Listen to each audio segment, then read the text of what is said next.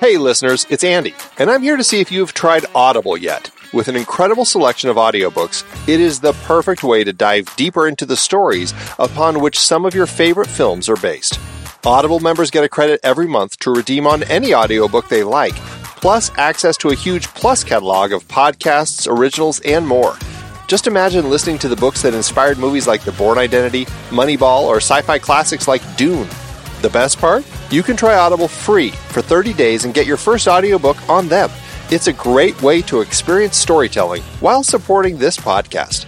To get started, go to thenextreel.com slash audible or text the next reel to 500 500. Listen to incredible audiobooks and support the show today. That's thenextreel.com slash audible.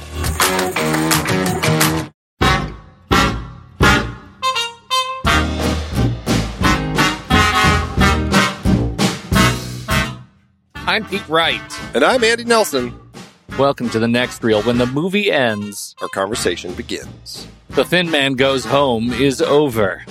I want to do a little business with a blonde. You'll leave me alone, do you hear? You leave me alone. I don't want to answer any questions. Now get out. Oh, Nicky. Nicky, you're driving me crazy. This case is serious. And all you do is fuddle around and guzzle cider. Now, Swiss prune juice. You have to have someone who could operate freely and without arousing suspicion. Someone who knew Peter Burton and could get him to do the work for you. When we find who that individual was. Nick! Look out!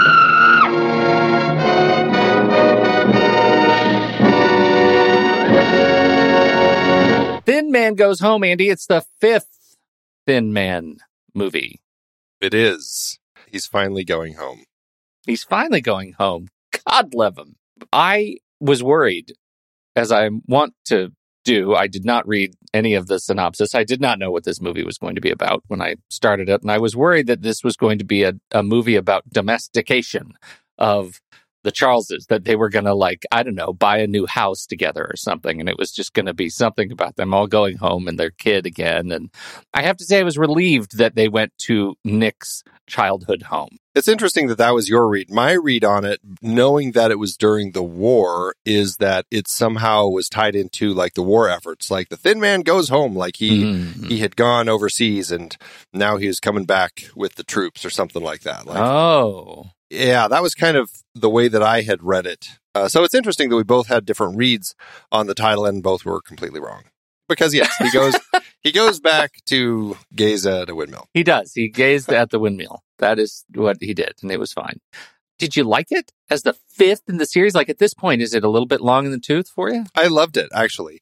I was a little worried when it started because it took a long time to really Oh my god! get stuff Get going. I'm like, wow, we're just really setting up the old hometown and the you know his parents and his you know Nick's desire for his uh, you know getting uh, a pat on the back from his dad uh, for the career choice of his meeting all the people from town that Nick knew as a kid like it really took a while to get things going. Once the mystery got started and once we have the guy knocking on the door and then falling over dead like things really got moving and I just I really enjoyed the way the mystery went. We didn't have any of that like uh, the nonsensical uh, villain who could prognosticate the future and was having dreams you know that crazy sort of story. Like this story it was a good mystery. There was there was interesting things that were happening. Uh, you know there were interesting things that were kind of being developed with the mystery that all kind of tied into things going on in the town. And i liked the way that it set up this idea of even a peaceful little burg uh, like this town where he's from. Sycamore Springs. Sy- Sycamore Springs, once you start poking at the skeletons in the closet, they start coming out. And the way that that played out and the way that it worked with Nora dropping hints that Nick was here to investigate something and how that actually created this mystery to like opened these doors and all these skeletons came out. Like it worked really well. I, I really, really enjoyed this one. And I was thrilled that at, by this point in the series, they were able to still put something together that was a solid mystery and had great comedy. Me too. Me too. I, I and even as a fifth movie, I still found myself enjoying the the ride, even if it wasn't the ride I expected, or in some cases even hoped for. Hmm. Interesting. Well, when this film came out, it was approved. Just like before. Just like all the other ones. yes, just like before.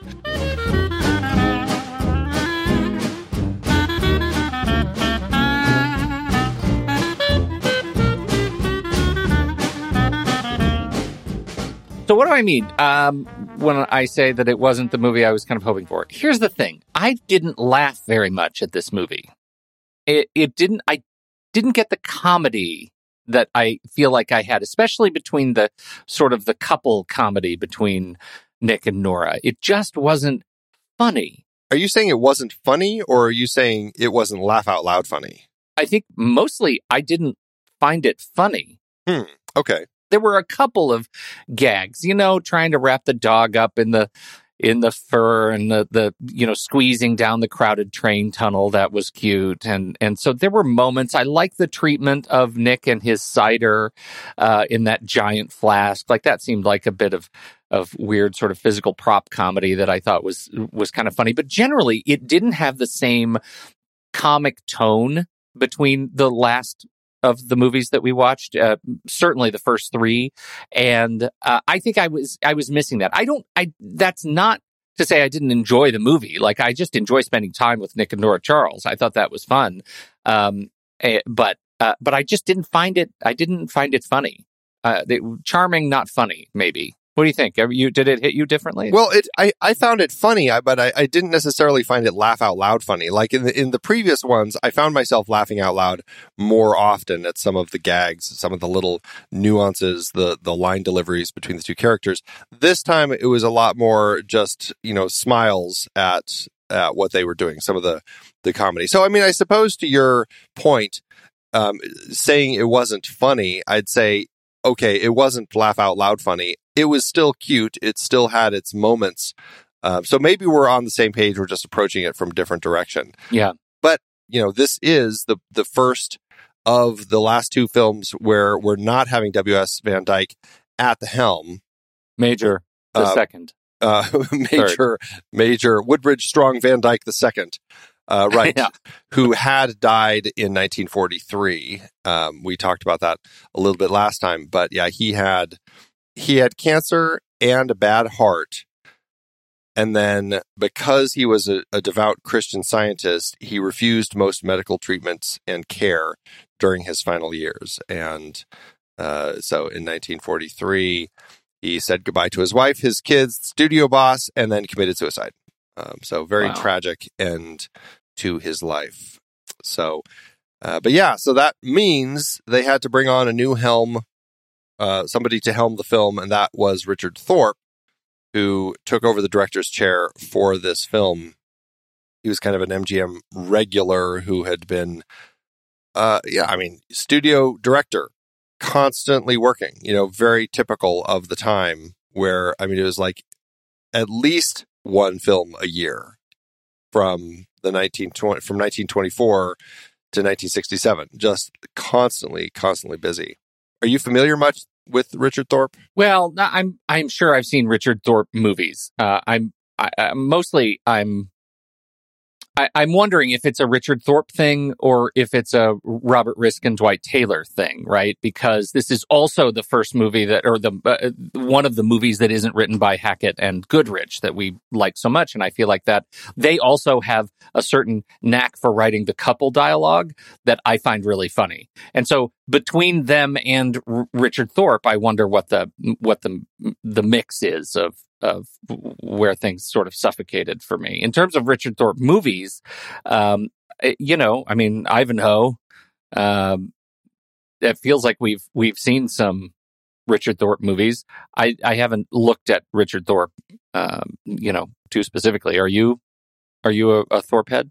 I don't know, honestly, if I've seen much, if anything else of his, you know, just kind of skimming his filmography.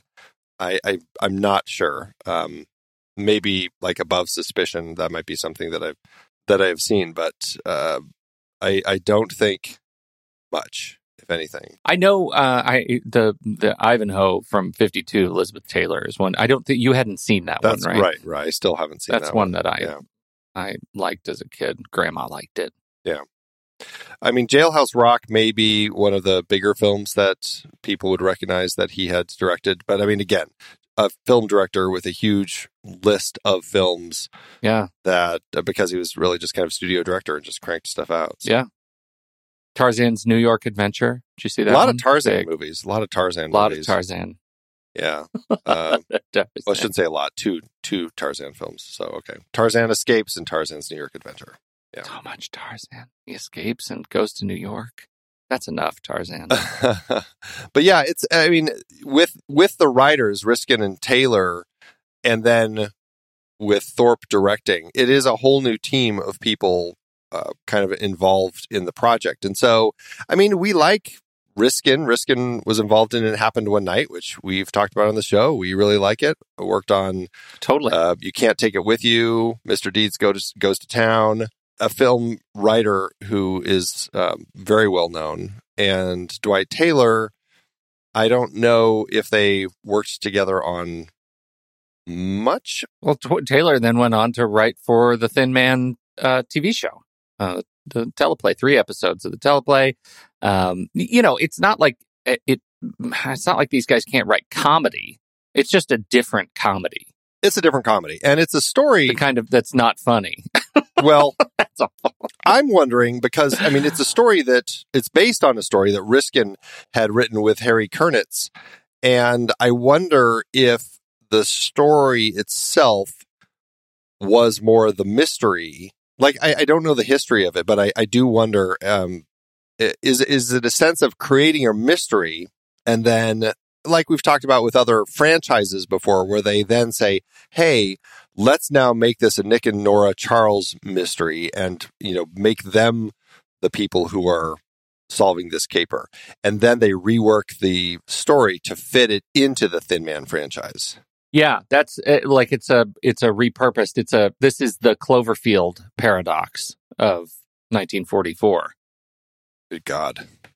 Better than that. it's better than that. So I, all that is to say that the it does feel like a different tone. It has all the same people and the same dog and everything's fine on screen and it's a fun setup. The idea of Nick and, and Nora and the dog going back to their um, to to Nick's hometown and kind of reliving his youth by way of um, you know this murder mystery is I think it's good and I enjoy my time with it. I love that you know, he, he spends an overnight there and he already wakes up and he's wearing his cardigan sweater over his school t shirt, like a, a high school jersey. Like, I thought those things were really uh, super clever and gave us a side of William Powell as an older man that, that was interesting and and fun. So I, all of that is to say I like it. I like how they set the table for it. I didn't laugh that much and I expected to laugh more and that's okay. This movie also happens to be a uh, movie that took place during the war, was produced during the war, and that uh, also put some constraints on on production. In particular, Myrna Loy, who had not been doing any movies. This, in fact, was her only uh, wartime film. She was a staunch advocate and uh, worker for the Red Cross. Do you know more about Myrna's wartime work? Well, th- I mean, yeah, definitely that. Also, she had just gotten married to John Hertz Jr., which is, I think, because I think they were planning on shooting this in 42.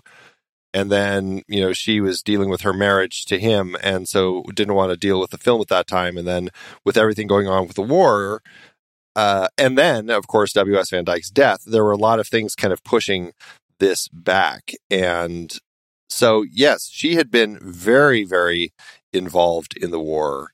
Um, she was working with the Red Cross.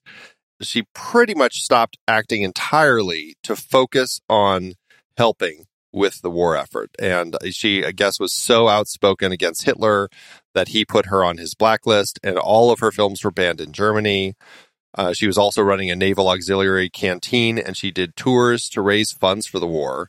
And so it was hard for her to want to return to this particular or to, to the industry because she was really focused on giving back in her community and making sure people were taken care of during the war. And, you know, I mean, it was, it was a big thing for a lot of Hollywood people, but definitely with Myrna Loy, um, that was a huge, huge thing uh, that she really wanted to support and be a part of. the studio had actually started talking about recasting her. I believe that they suggested Irene Dunne might take over the part, and fans uh, reacted very strongly.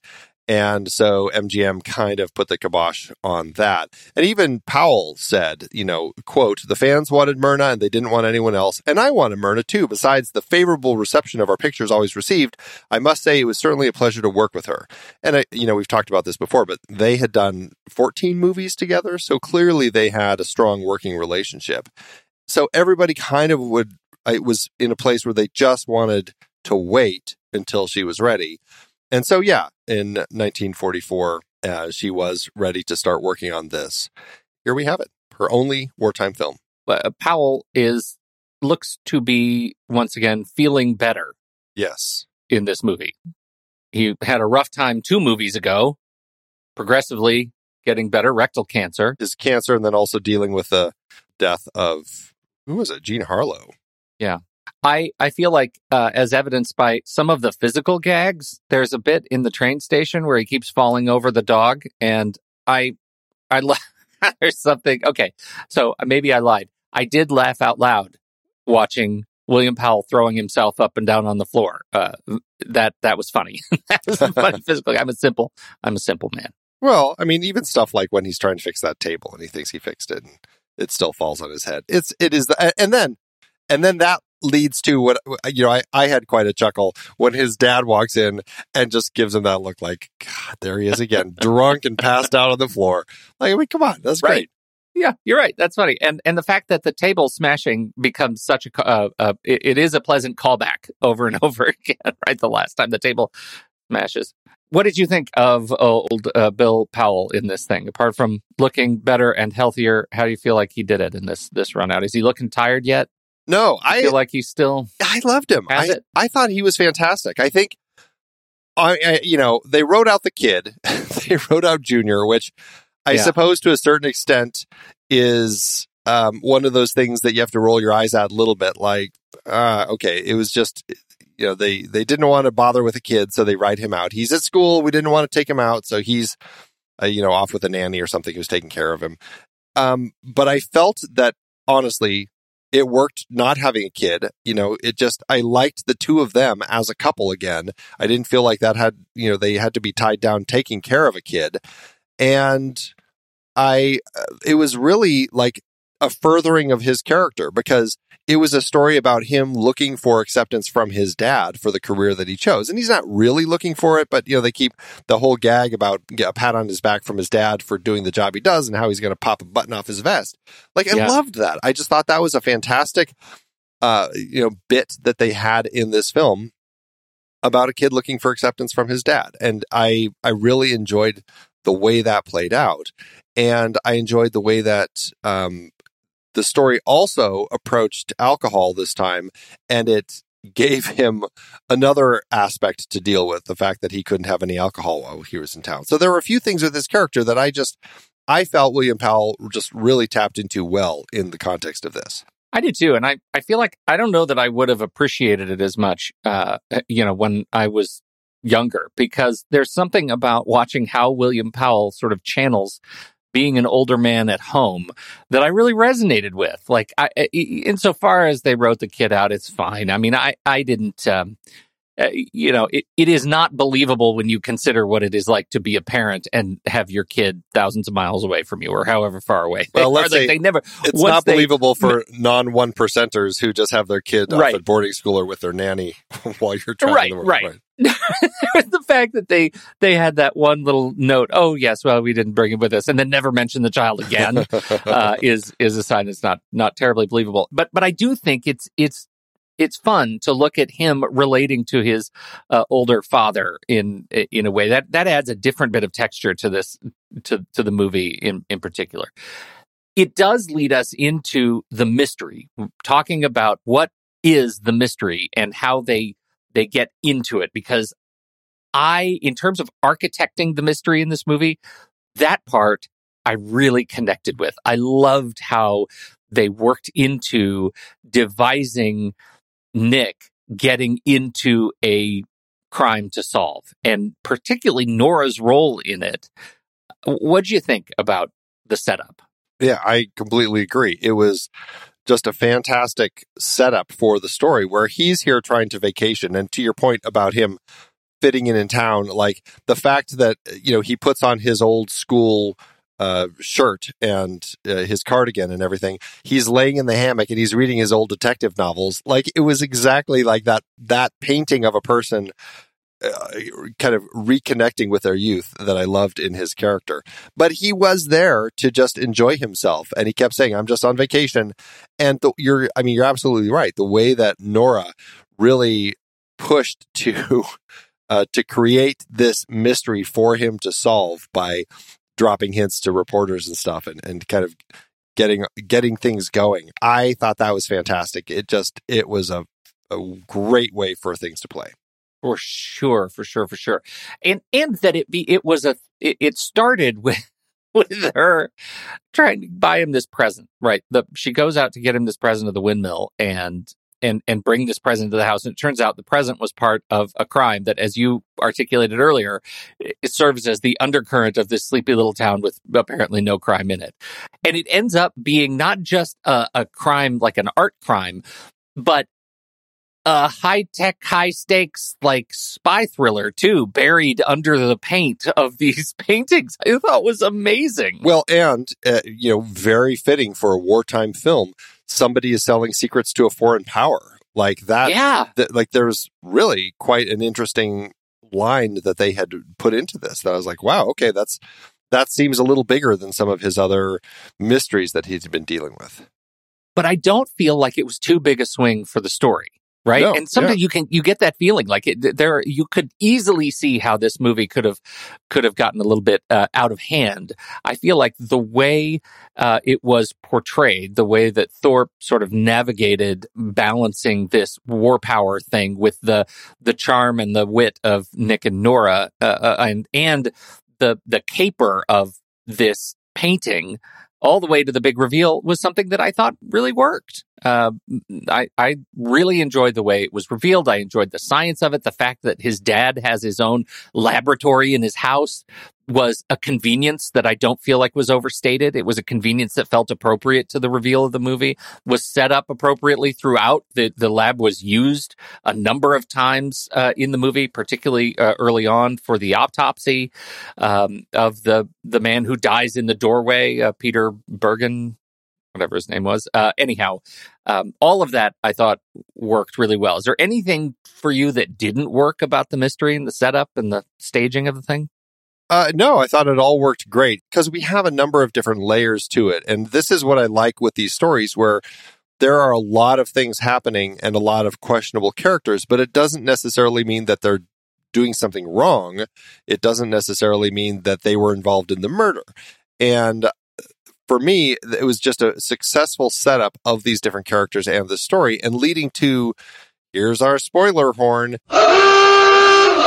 leading to the fact that the doctor did it, it all made sense to me. And it's funny because when after the murder happens and he calls the doctor and the doctor we cut to the doctor's house and his uh, housekeeper answers the phone and calls for him and he comes from down the stairs my first thought was oh he must have shot the guy because he's he was upstairs He was upstairs. and Yeah. uh, you know and it had just been revealed he only lives a f- you know a few houses down or something i'm like oh okay he probably did it and then i immediately kind of dropped that but i need to keep in my head it's usually the person who's never painted as a red herring that ends up being Right. the killer and um but yeah i i loved him as the killer everything tied together nicely the mystery of the the uh, parentage of this uh, person who had been killed, the way all of that played out with his mother and the um, his uncle, uh, like it all was really interesting. And on top of that, we had, which for me was one of maybe my favorite things in the film, was the fact that when Nick started going through the process of solving the crime, Nora was like our audience surrogate, like meta narrating like what was happening. Okay, now it's time for the payoff or whatever, you know. And she's this is uh, the payoff. yeah. Yeah. Right. Or- or- so good. or, or when the when Nick says to for, to the cop to take everybody's guns, she's like, "Oh, but what's going to happen to the payoff?" Like, it was it was just a really fun way to put all of that together. So I yeah, I had a great time. Yes, totally was. I, I I did have a moment where I was thinking, you know, another director in another time for this movie, it wouldn't have been the doctor. Like, let's just say David Fincher made this movie and it was 1999 or 2005 or whatever, and, and David Fincher made this movie. Who would the killer have been, Andy? I don't know. I'm not sure where you're going with this. It would have been his own father. Oh, It would have been his own father. Yep. Totally. This would have because that's the whole that was the whole I was thinking the whole time is like he's going home to have resolution with his dad. And it turns out there is no hope for a father son relationship. If That's just just another horrible director made this story. movie. That's exactly where I went. Just And it's a like, horrible dad, story. How could it was Wow. a dad, how could you story. Yeah. and and the, the punchline is you can't go home again. That's the whole thing. and you'll never get a pat on your back. Sorrow. Yeah. No, you'll never get a pat on your back. And also Asta's head would have been in the box. Wow. Okay. that I I can't help it. I can't help what I think sometimes. Well, I want you to write that script and see if you can sell it to Hollywood. We're gonna do a six part uh, special podcast event. It'll be an audio drama of the Thin Man goes home, but spoiler, it's his dad.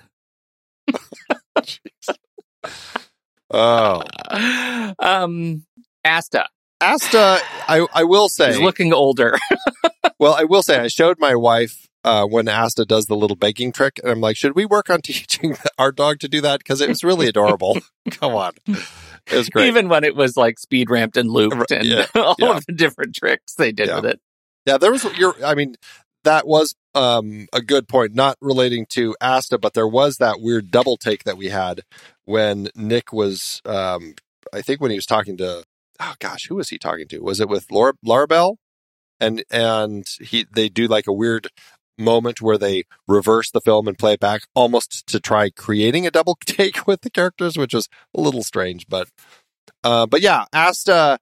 Uh, you know, Asta's fine. I I enjoy that Asta is there kind of as as kind of comic relief, but I I think I enjoy Asta more when Asta's in uh, you know helping Nick mode and kind of doing a little detective work like going and pointing to the guy in the bushes or or things like that. Whereas when Asta is uh, like when they're on the train riding up to uh, to the town and they have to go sit in the luggage car because um, they have a dog.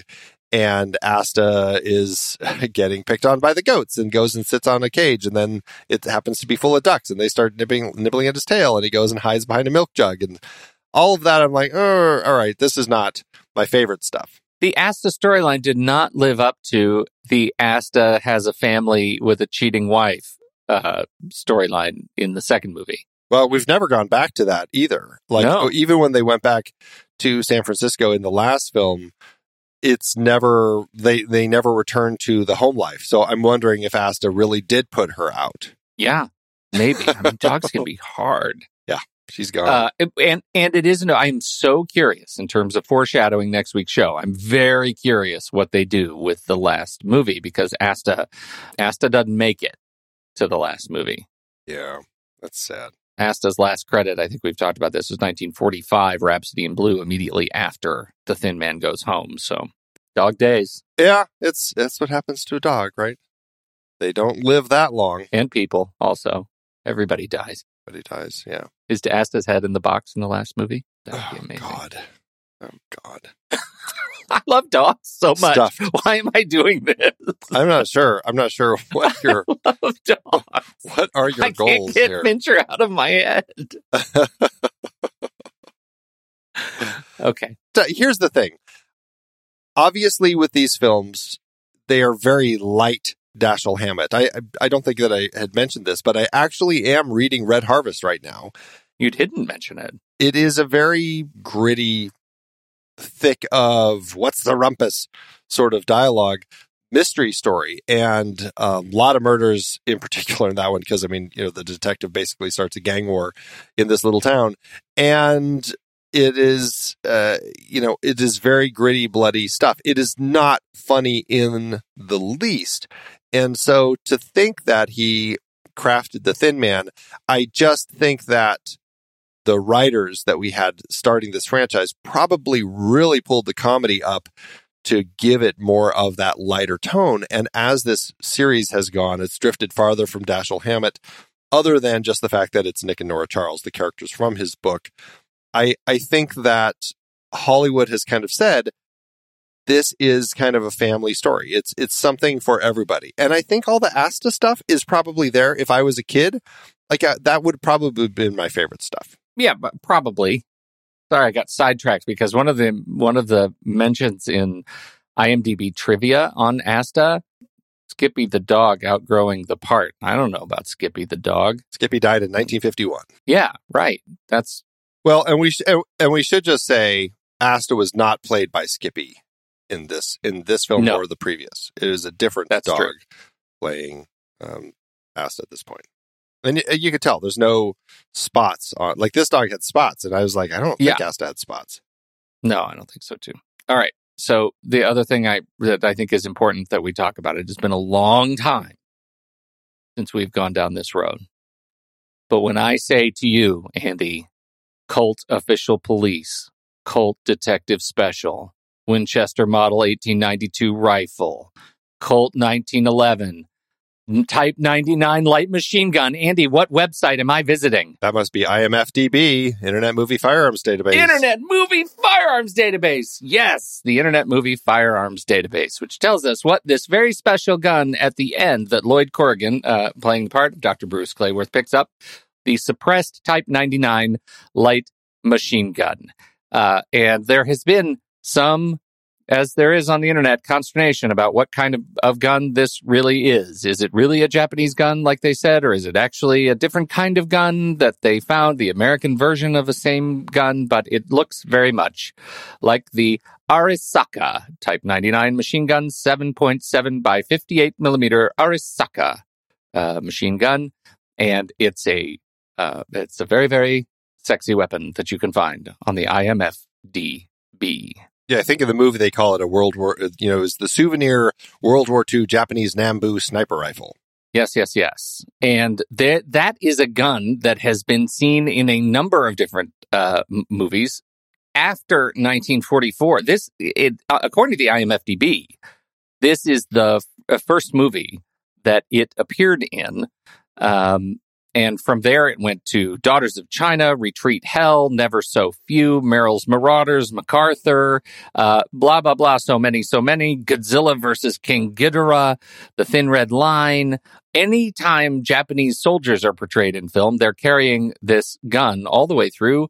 The Wolverine in 2013, Japanese soldiers carried this gun. So Wow. um, this was the the it looks appears to be the cinematic debut of the Type 99 light machine gun Arisaka. It was also capable of being fitted with a bayonet, Ooh. which was not portrayed in this movie. Yeah. Interesting. IMFDB.org. Gotta love it. Gotta love it. What else we got? I, uh, well, we talked about Powell and Loy as our leads here.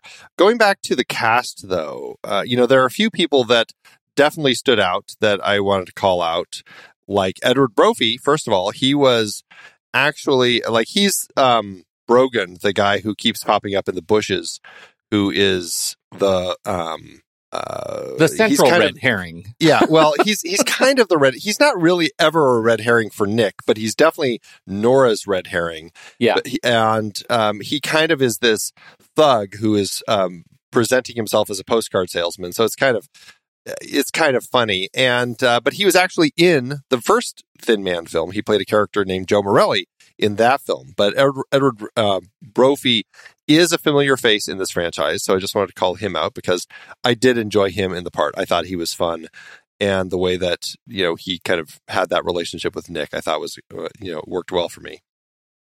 The next one was Donald Meek, who is the owner of the uh, the store selling all the art pieces, Willie Crump. Um, he is a face that is so recognizable. He's just one of those very much character face that was in all sorts of things. He was in You Can't Take It With You. He was in Stagecoach.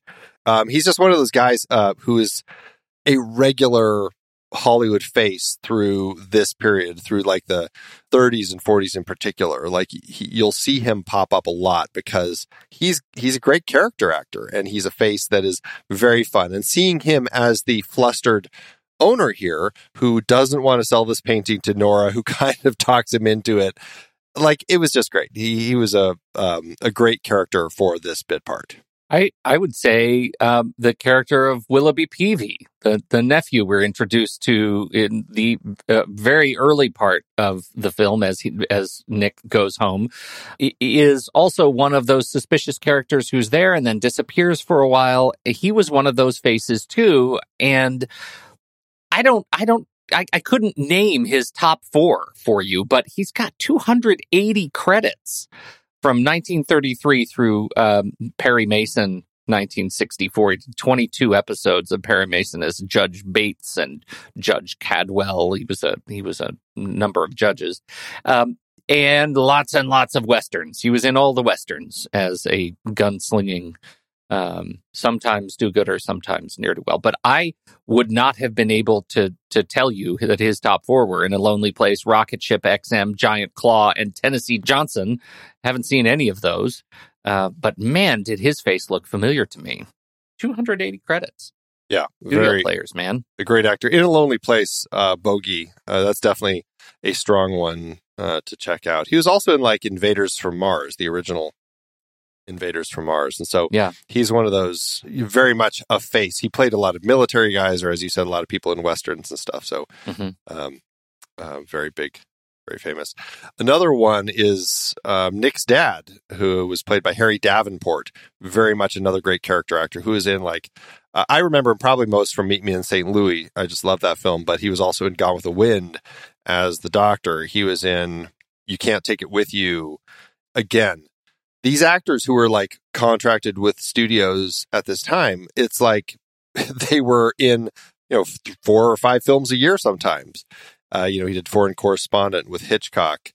And um, yeah, so just very busy. King's Row, we've talked about him there. He was Colonel Skeffington in that one. And so, uh, you know, just somebody who has a great face for um, for film and used it well in the many, many films that he ended up doing over his career. Uh, Was it Laura Ronson, the daughter? Was that her name? Laura. What was her full name? What they keep calling her? Uh, Laura Bell, Laura Bell. Yeah. Uh, Gloria DeHaven. yes. What would you know of Gloria DeHaven? Anything? Eighty-two credits. I just want to say I loved the way that she portrayed an actress, somebody who was taking acting classes, and then everything that she did in the movie was performed. Like she was being so big and putting herself out there as a performer. And that just always cracked me up. She, I thought she played the role well. I don't know, other than like, you know, she had a uh, bit part in Modern Times with, with Chaplin. I don't know much of anything else that she has done. Like I don't know if I could call anything out specifically that I had seen that that she had been in, other than things like she was in a couple episodes of Fantasy Island, things like that, uh, Love Boat, things like that, Highway to Heaven. But I Andy Ryan's Hope. Ryan's Hope, Andy. 79 episodes, right when I would spend my summers watching soap operas. I never watched Ryan's Hope, but yeah, she was in a lot of TV through the 80s. So it's entirely possible I had seen her um, later in her life in some capacity. Her last bit was 2000 Touched by an Angel. Did you ever watch Touch by an Angel? No, never That's probably another another thing where you just don't watch TV. Mm, probably.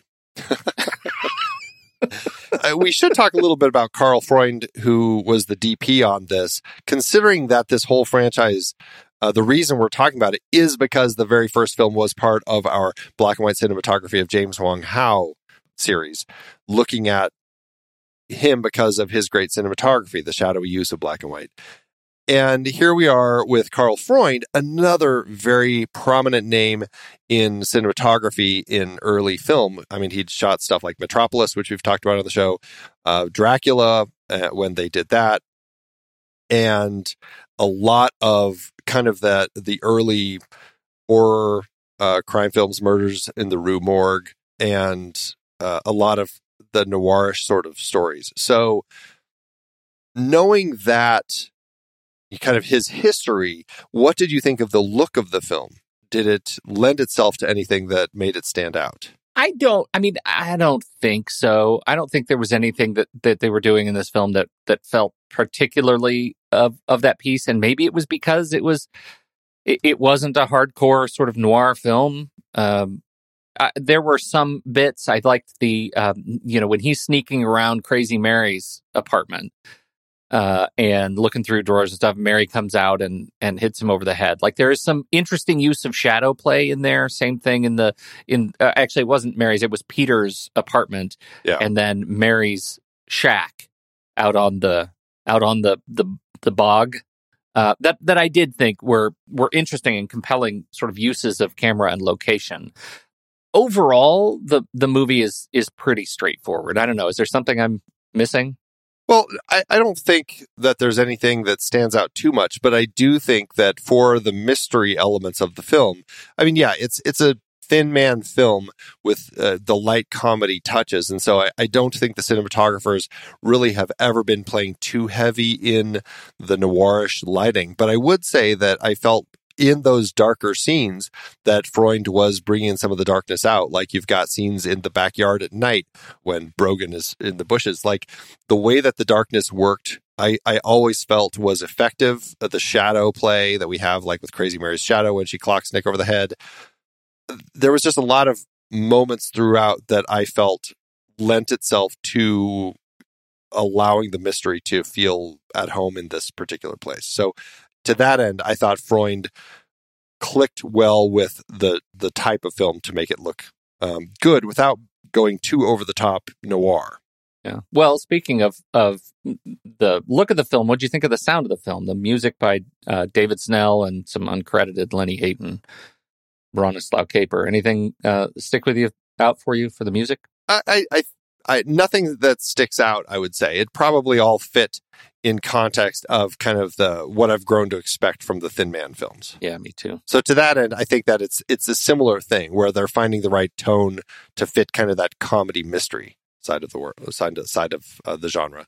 Yeah, I mean, fun movie. Yeah. I enjoyed it more than I thought. I think there were some folks in the community who kind of set me up saying that this wasn't one of the better ones. And uh, I I kind of feel like I disagree. I, I enjoyed my time with this movie more than I expected to. I at this point would probably say it's my second favorite. I had an absolute What? blast with it. Yeah, I, I just thought it was a fantastic film. So, Shock and awe. Shock and awe. well, there it is. All right. Well, we'll be right back, but first, our credits.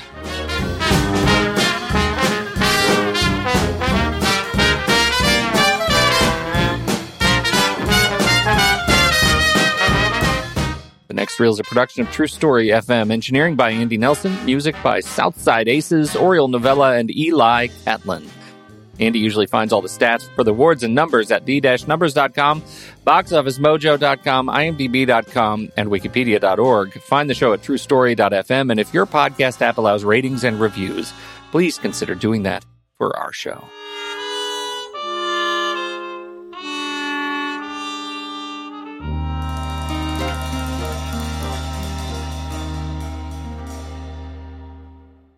Uh, big awards movie. This one, they made it for awards. It was probably released in December, uh, to just limited to get that early Oscar nod.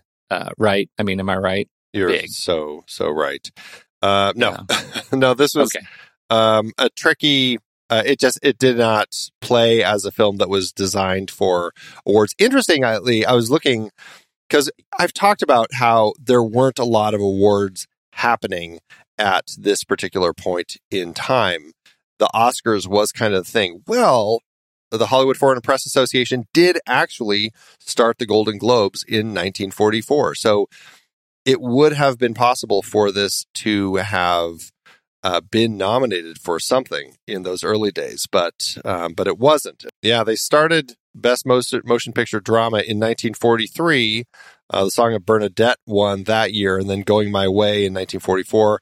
And uh, you know, this film came out um, in 1944, and so uh, would have lost to Going My Way had it been nominated. I don't actually see that they had been nominating other films. It, they had basically just been, for the first five years, they had just been picking the film that won. It wasn't until 1949, that was the first year that the Golden Globes, uh, they picked two films but only one of them won. And then after that, it looks like they, for a while at least, they move into picking five films, uh, very similar to the Oscars. So, yeah, it's interesting to see that at this particular point in time, you know, other people were saying, hey, we should do some sort of award as well.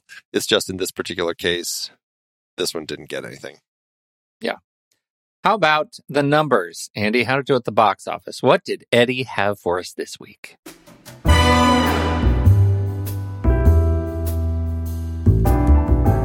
That's right. Good old Eddie Mannix does it again.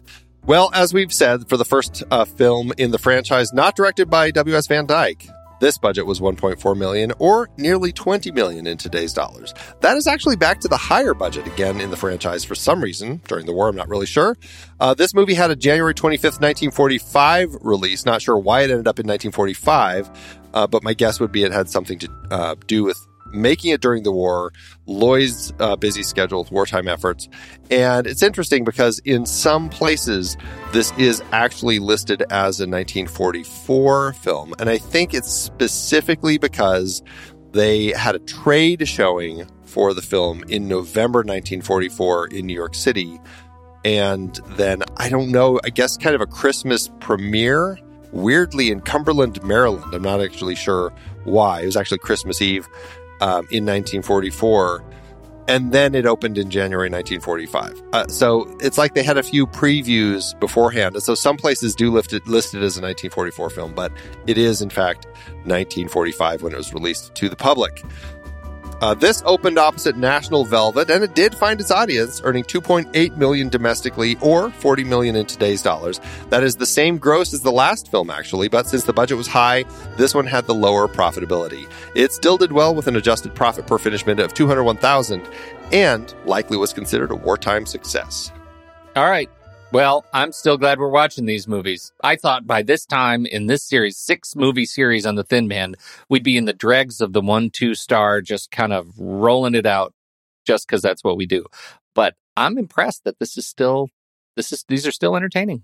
Glad we're doing it. Oh, absolutely. Absolutely. Hey, you know, we didn't really talk about the alcohol aspect of this, but No, the fact right. that Nick is drinking cider through this whole film. I mean, they've written it into the script that he's drinking cider because it's hard to get a drink in his hometown. He doesn't want his dad to think he's a drunk, all of this sort of stuff. And so you don't see any cocktail shakers in this. It's just Nick drinking cider out of a ridiculously large flask, which is kind of funny. But according to the Hollywood Reporter, 19, April 1944, they said wartime liquor rationing prompted producer Everett Riskin, uh, who's actually the writer's brother, to eliminate the heavy drinking that had been an integral part of Nick and Nora's daily life in previous The Thin Man films. Uh, so there you go. That's why, uh, even in this film, they're showing Nick and Nora are also rationing their liquor. You should too. They're doing their part for the war effort, Andy. Hmm. All right. I wonder if that was a note from Myrna Loy. As somebody, Yeah, right. Yeah, I mean, it really. I mean, Do your part. We need Yeah. the Red Cross needs the booze for sanit- w- wartime sanitation. All right. Well, um, yeah, it's it's a it's a good film. I really really enjoyed it, and uh, as I said, this very very much might be my second favorite in the franchise. We only have one more to do, and uh, we'll look at the trailer for it here right now, and that is "Song of the Thin Man."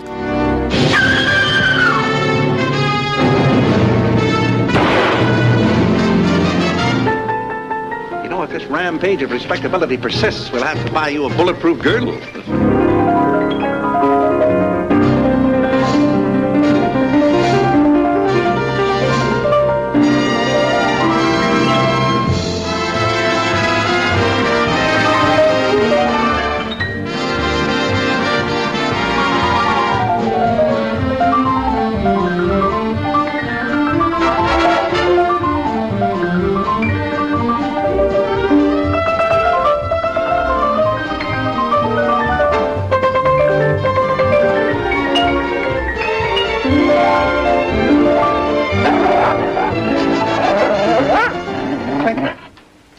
Magnificent. We just have to walk ten minutes in various directions until we find the right institution. What, you've got the nose of a bloodhound. Don't let him worry you. The rest of your face looks fine. I wouldn't know anything about Hollis. Your eyes are getting shiny, Miss Page. And your mouth's getting big, Mr. Charles. Where is he? Why don't you ask me if I killed Tommy Drake? You probably had good reason to. How about a story, Dad?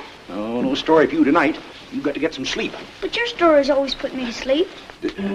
I said I'd take that piece of gold. It'll ease you that night, brother.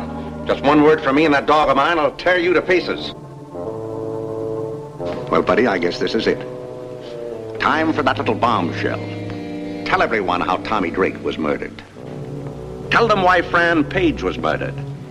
Tell them about the someone who went to her apartment. That someone is here among us now. Thank you.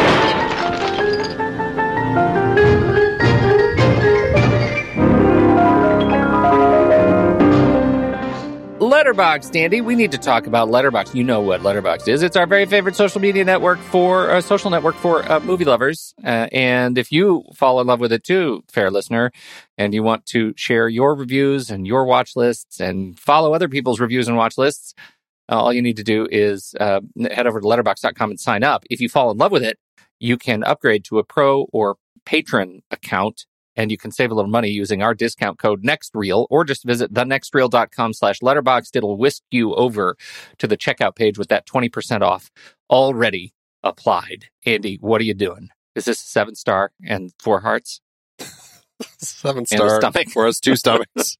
Throw it all in there. Uh, I'm trying to remember. Let's see. After the Thin Man, I had given four stars and a heart. Another Thin Mhm. Man, three stars and a heart. Yep. Then we shadow to for me was four stars and a heart that was back up there for you. Shadow for Yeah. me was, uh? I think it was three. okay I feel like this one's back up at four. Uh, I just had an absolute blast with it. So the Thin Man goes home, four stars and a heart from me. I am not quite as high. I think I was more impacted by the, um, you know, by the the more sort of stoic kind of approach to the movie. Um, I, I wanted more laughs. I probably was impacted by the fact that I expected more laughs and didn't get them, and so the bar was probably set too high. Uh, I'm going to stick right at three stars. So it's a real roller coaster for me. Uh, four three four three four three. Who knows what next week is? But uh, that's where we are. Three stars and a heart for me. All right. Well, that will leave it at three and a half and a heart over on Letterboxd. If you want to get your own pro or patron membership, just use the discount code NEXTREEL or visit thenextreel.com slash letterboxd. You can get 20% off and it works for renewals as well. So, what did you think about The Thin Man Goes Home? We would love to hear your thoughts. Hop into our Show Talk channel in our Discord community where we will be talking about it this week. When the movie ends, Our conversation begins.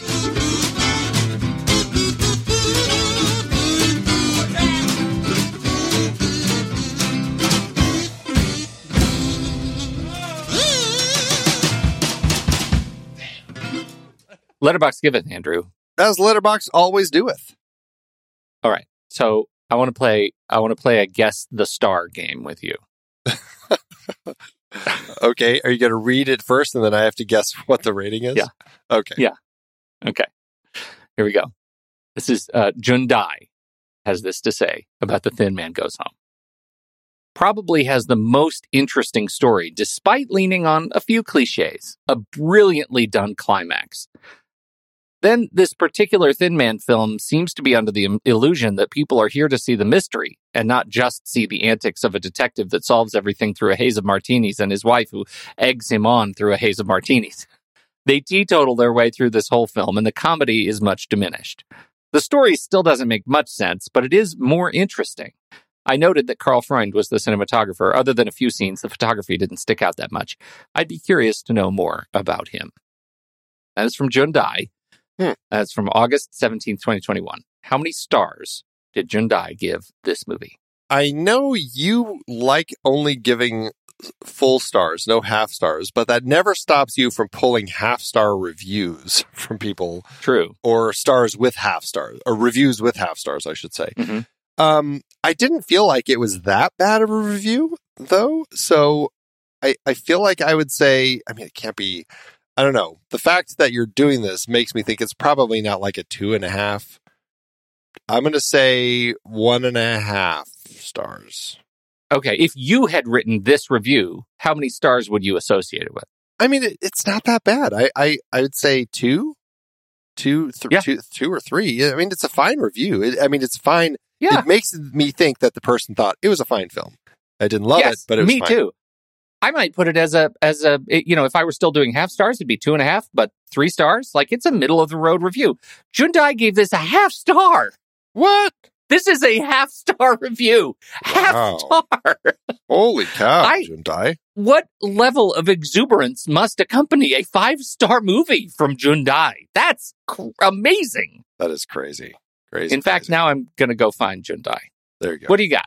Well, I've got a four star by Ely, uh, who four stars and a heart, who has this to say: Nick's insistence on trapping everyone in a room together so he can explain at length how he solved the case is peak drama, and I live for it. I do too, Ely. I do too. Peak drama. So good. Oh, Jundai gave Paddington 2 one star. And the first line of the review, Andy, is an improvement on the original in almost every way. What? That makes me wonder about the original. guy. star. How about Paddington? It was okay. I like their house. Generally enjoyable. Pretty dumb. I hear the sequel is better. Half star. Wow. There's somebody Wow. who's not generous with stars. Okay. Have you seen the movie Small Axe? Nope. Five stars. Each film in Small Axe is great, but together they create they're greater than the sum of their parts. How about Tokyo Story? Yes. Have you- uh, 1953. You've seen it? That's a yeah, that's a big one. Five stars. No film is more fundamental than this one. Well, that's that's probably a pretty common review for that film. Eight and a half. Five stars. The greatest film about filmmaking. Hmm. My neighbor Totoro gets five stars. All right. Wow, that is a that is that the that lineup is. I don't know. I don't know what word is to describe the variance of stars. Very generous with language. Thanks, Letterboxd.